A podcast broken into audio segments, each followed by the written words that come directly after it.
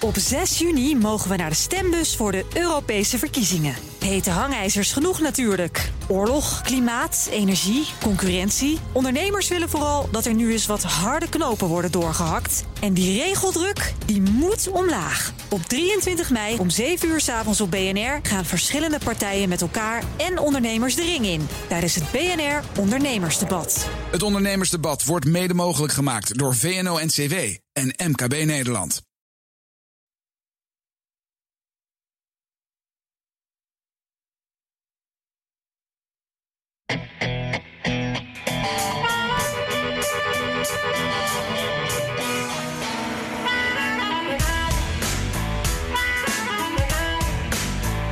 Voorlopig zijn de overwinnaars in de Amerikaanse verkiezingen vermoedelijk de advocaten. Want zodra ook van de laatste swing states de uitslagen bekend zijn, komt er een barrage aan rechtszaken. Geduld, zei Joe Biden vannacht. Ik ga vast winnen.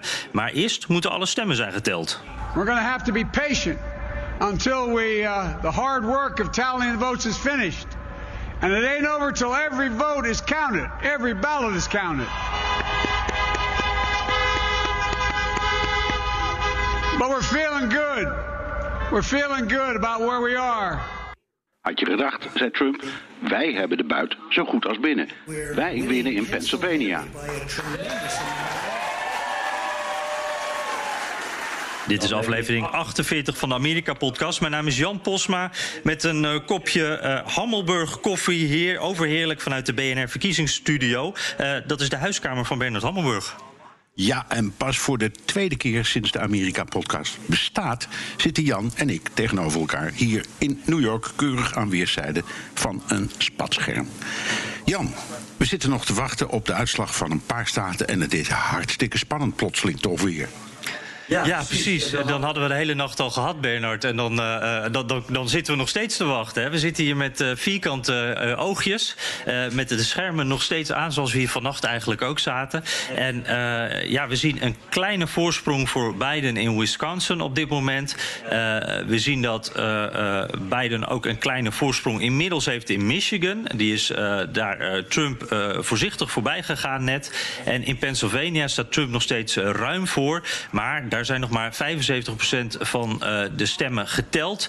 En in uh, Georgia en North Carolina daar heeft Trump ook een, uh, een, kleine voorsprong. En ja, Bernard, het gaat om die poststemmen. Hè? Ja. Want er is voortdurend verwarring over. elke staat heeft andere regels. tot wanneer mag je post meetellen? Trump zegt dat het allemaal nep is. Hoe zit dat nou toch? En, en hoe komt het dat dat overal weer anders is?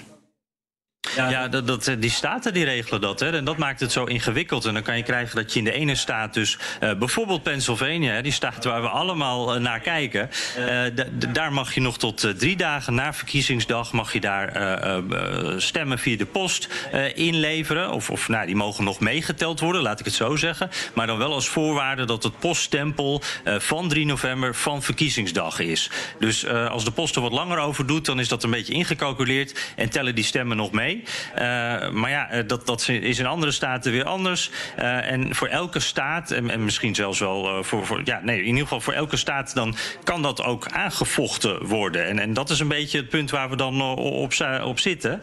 Um, want er zit ook een, een, een, ja, een ander dingetje in, wat dit bijvoorbeeld voor, voor de Trump-kant aantrekkelijk kan maken om dit tegen te houden. Um, ja, de wijsheid is een beetje dat uh, het voornamelijk democraten zijn die via de post gestemd hebben. Uh, dat blijkt ook tot nu toe wel uit de, de cijfers die zijn binnengekomen.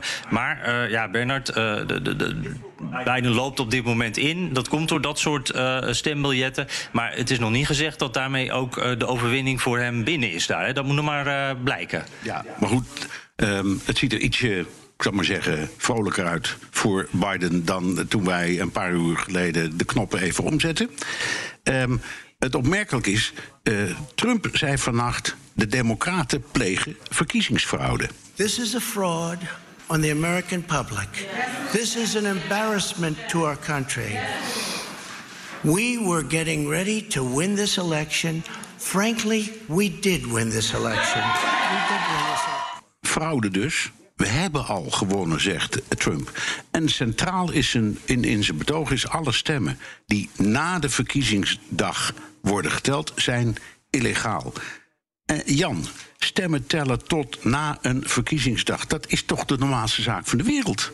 Ja, dat, dat, is wat we altijd doen. Hè. Dat, dat is hoe het werkt. Want we krijgen natuurlijk op uh, verkiezingsavond uh, krijgen we altijd wel de cijfers. Weten we ook uh, officieus dan wie gewonnen heeft op basis van, van de cijfers die binnen zijn gekomen. Maar feitelijk zijn dan over het algemeen alle stemmen nog lang niet geteld. Daar gaan nog dagen, soms al weken overheen voordat dat helemaal, voordat de hele administratie is bijgewerkt, zeg maar. dus die stemmen die, die moeten gewoon tellen. Want die stemmen die zijn op verkiezingsdag uitgebracht. Het moment dat ze tellen. Uh, dus die moeten dan ook meegeteld worden. Maar Trump die maakt het nu, ja, die, die, probeert dit een beetje verdacht te maken. Hè. En dat doet hij eigenlijk al een langere tijd. al een paar weken roept hij van, ja, maar dan komen er steeds meer stemmen bij. Totdat ik straks verloren heb. En ja, terwijl het gaat toch om verkiezingsdag en niet, niet de dagen daarna. Het is geen verkiezingsweek. Dat is eigenlijk wat Trump zegt. Ja, nou, is een van de, de belangrijkste punten is Pennsylvania. Als je kijkt nu naar uh, de cijfers tot zover. Dan begrijp ik dat wat geteld is, dat is, zijn de mensen die naar de stembus zijn geweest. He, Pennsylvania zegt, die gaan voor. Die zijn geteld. En dan staat uh, Biden toch stevig achter. Ik had met 10% meer dan 10% 12% of zoiets dergelijks. Um.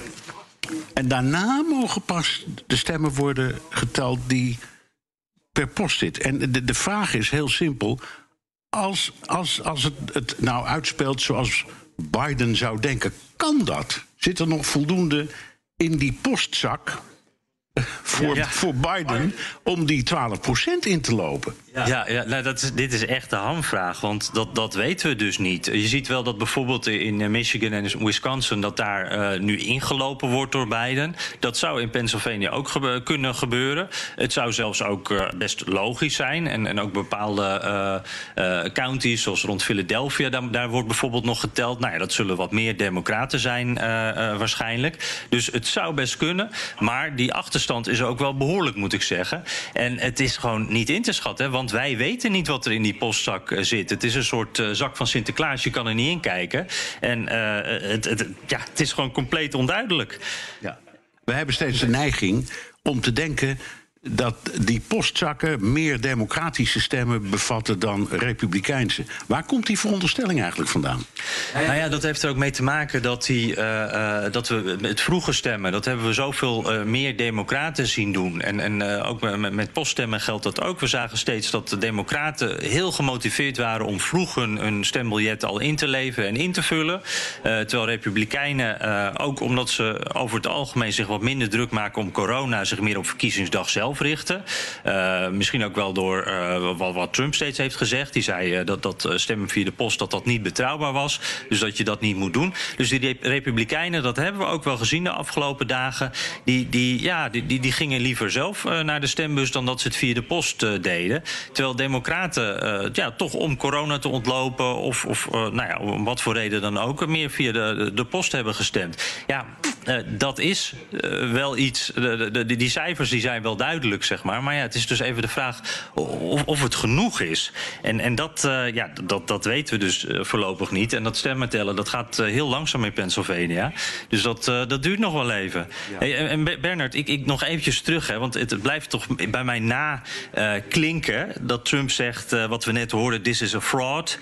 dat hij zegt, we hebben deze verkiezingen gewonnen ja, dit, is toch ongekend. Heb jij ooit zoiets gezien tijdens presidentsverkiezingen? Nee, en ik betwijfel of het ooit is gebeurd. Uh, dat, we hebben nog geen tijd gehad om uh, helemaal terug te gaan tot het begin van de Republiek. In de tijd van George Washington.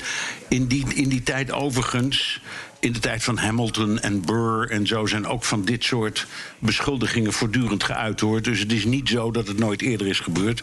Maar ja, zeg, dan moeten we een paar eeuwen terug. Dus laten we zeggen, in de moderne tijd, uh, waarvan wij, uh, ja, ik ben dan wat ouder, maar toch, wij zijn allemaal kinderen van, laten we zeggen, de periode na de Tweede Wereldoorlog. En in die periode, terwijl er toch heel veel keiharde campagnes zijn geweest. Uh, denk aan de periode van Nixon, denk aan de periode van Lyndon Johnson en zo. Dat was allemaal kei en keihard. Maar op deze manier is het nooit gebeurd. En een, een, kandidaat, een kandidaat na een verkiezing. Die, want in feite hebben ze allebei een beetje gezegd: we hebben al gewonnen. Mm -hmm. nou, dat is ongehoord. En het is ook onjuist. En de stelling uh, van uh,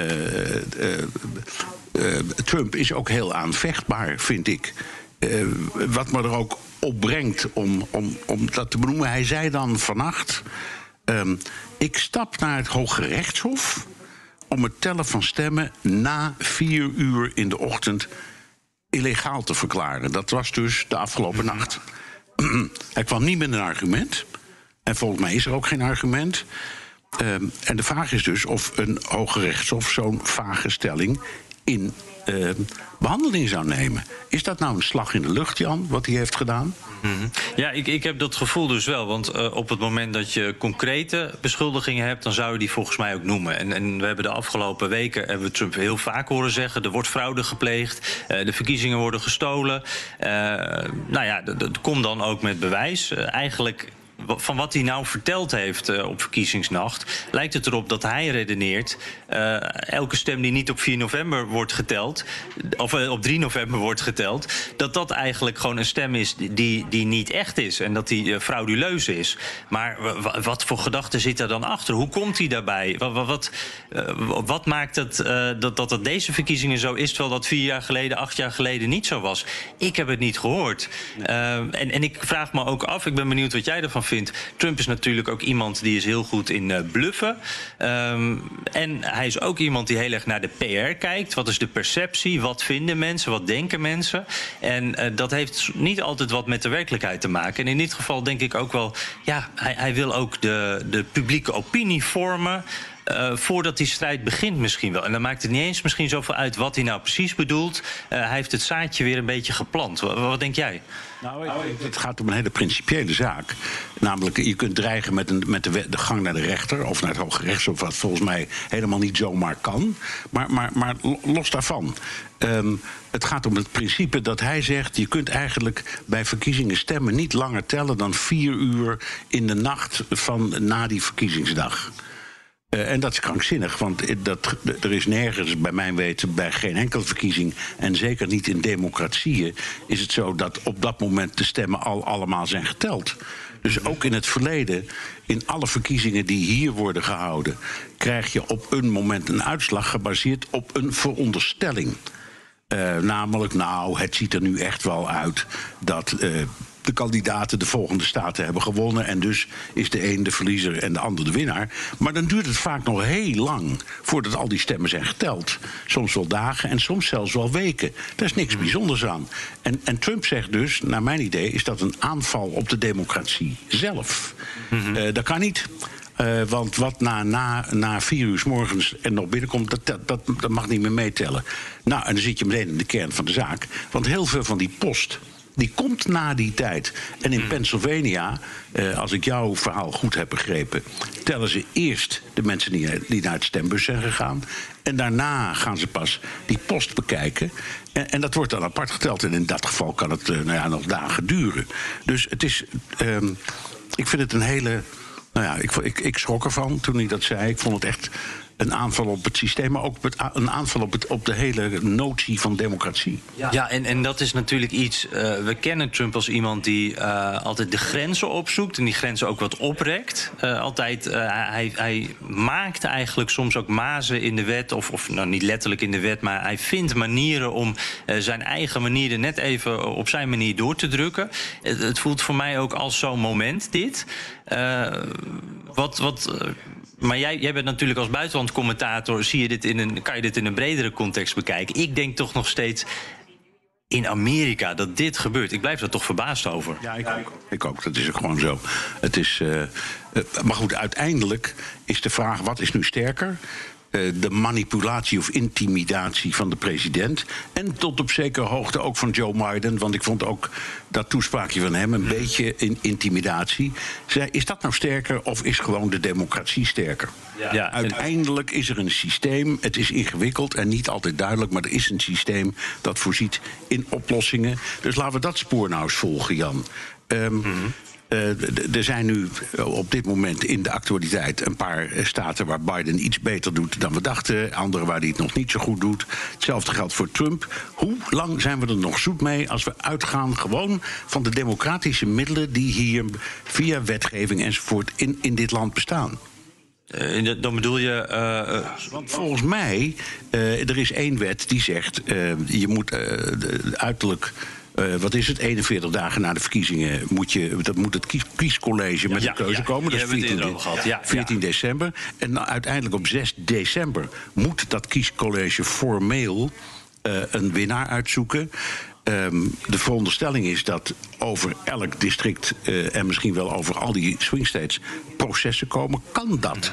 Met al die rechtszaken. Ja, ja, het zal moeten, denk ik toch? En het is, de, ik, ik, kan me voorstellen dat dat echt een weerwar wordt. Uh, we, we, weten allemaal natuurlijk nog Florida in 2000, hoe chaotisch dat werd. En, en, nu hebben we dus een paar staten naast elkaar en misschien wel meerdere plekken tegelijk. En met die uh, mail-in ballots en, en, alle andere manieren van stemmen zijn er allerlei mogelijkheden om dat aan te vechten. We hebben ook gezien dat de Republikeinen in uh, Texas bijvoorbeeld op een bepaald moment hebben geprobeerd om uh, curbside voting, dat je eigenlijk vanuit je auto mag stemmen. dat wordt in heel veel plekken in de VS gedaan, ook vanwege corona. Ik, ik, ook, ook mensen die gehandicapt zijn en daardoor dus niet uren in de rij kunnen staan, die het dan op die manier doen. Nou, ze hebben geprobeerd dat bijvoorbeeld ook te verbieden, dat niet mee te laten tellen, die stemmen. daar is een rechter voor gaan liggen. maar je ziet natuurlijk uh, juist door corona en juist door de, de, manier waarop het nu is gegaan, uh, uh, de andere manier waarop het is gegaan, zie je allerlei mogelijkheden waarop ze dat aan kunnen vechten, denk ik. Dus dat, daar dreigt wel echt chaos. Maar ik zou wel zeggen, wat jij net noemt, 14 december, er moet gewoon een beslissing komen, toch? Ja, en. Um... Um, nou zijn er heel veel mensen die zeggen... ja, dat zou in het voordeel van Trump kunnen zijn. Als er dus zo'n zo'n zo'n deadline is. Uh, in uh, de tellingen, maar ook in de procedures die lopen. Want als het kiescollege op dat moment een beslissing moet nemen. en er lopen nog processen die niet zijn uitgevochten. dan zou dat, zeggen ze, in het voordeel van Trump kunnen eindigen. Zie jij dat ook zo? Nou, nou dat moet je even uitleggen. Hoe, want ik kan me voorstellen dat dat zo werkt als Trump op voorsprong staat. Dat dan de uitslag die er zeg maar nu is, dat die dan wordt uh, stilgezet. Is dat de manier waarop dat dan zou werken? Ja, dat zou, dat zou de manier zijn waar, waarop het werkt. Ja, je kunt het ook omdraaien. Als op dat moment Biden net iets voorloopt, dan heeft hij als het ware geluk. Mm -hmm. um, maar hoe dan ook, uh, zou zo'n datum, die, die dus wettelijk vast ligt, een eind maken aan al die te verwachten?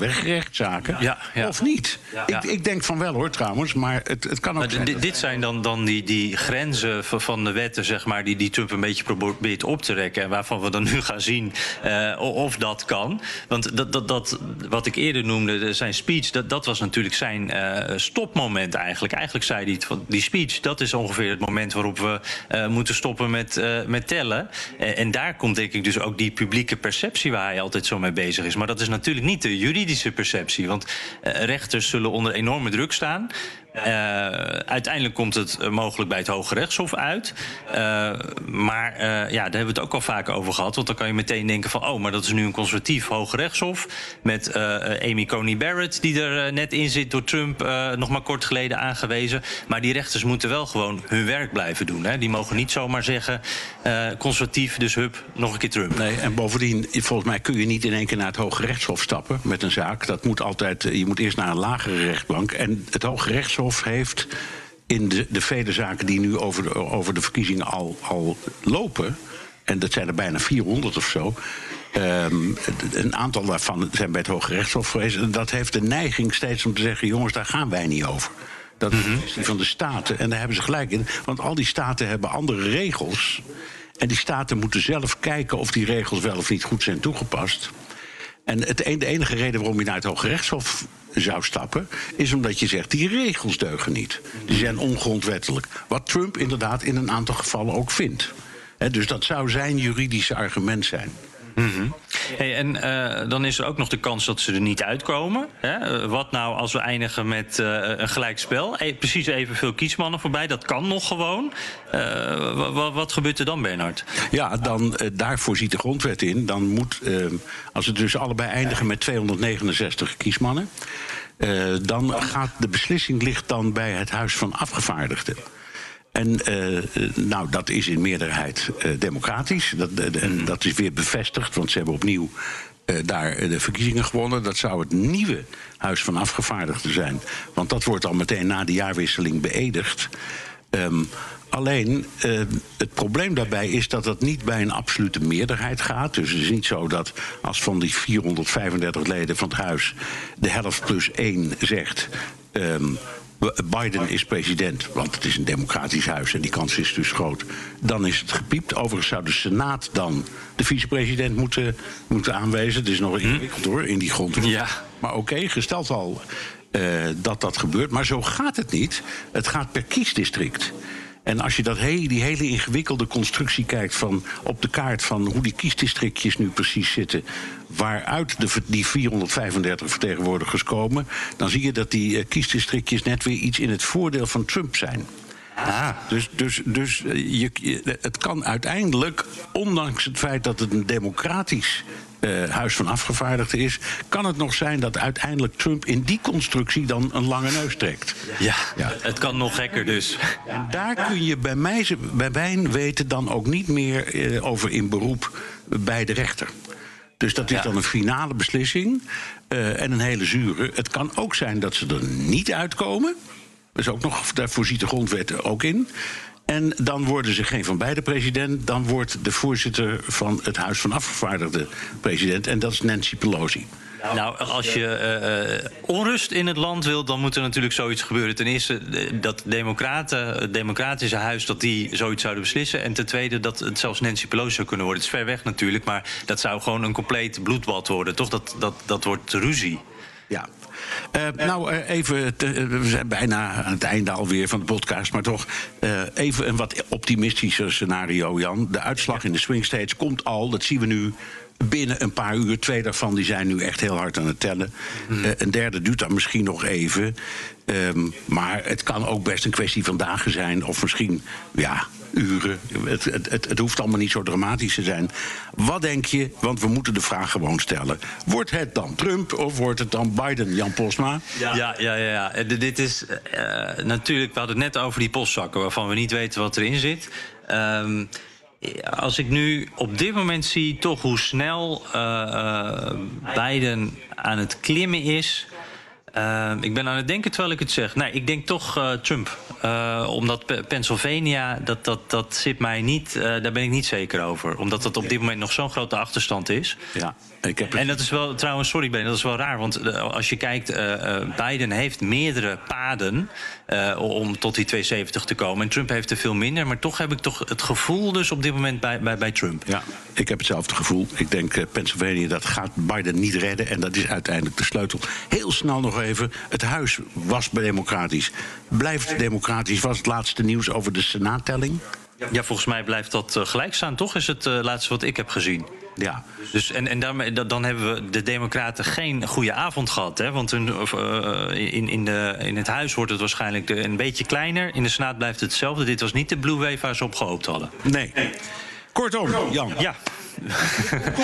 De Amerika-podcast. We een tijdje aan deze cliffhanger. Ja, we blijven nog even hangen. Uh, maar niet uh, in deze aflevering. Want uh, dit was deze aflevering van de Amerika-podcast. de dag na de verkiezingen. We zitten hier met hele kleine oogjes en een lekker kopje koffie. ijs en wederdienende. Komende vrijdag nog een extra editie. Terugluisteren kan via de BNR-site, Apple Podcast en Spotify. Heb je vragen, opmerkingen, kritiek of complimenten? Dan kan het ook met een tweet naar Jan Postma USA of BNR De Wereld. Of heel ouderwets met een mailtje naar dewereld.bnr.nl. Ja, want een volle postzak vinden wij altijd leuk. Uh, voor nu zeg ik dank voor het luisteren.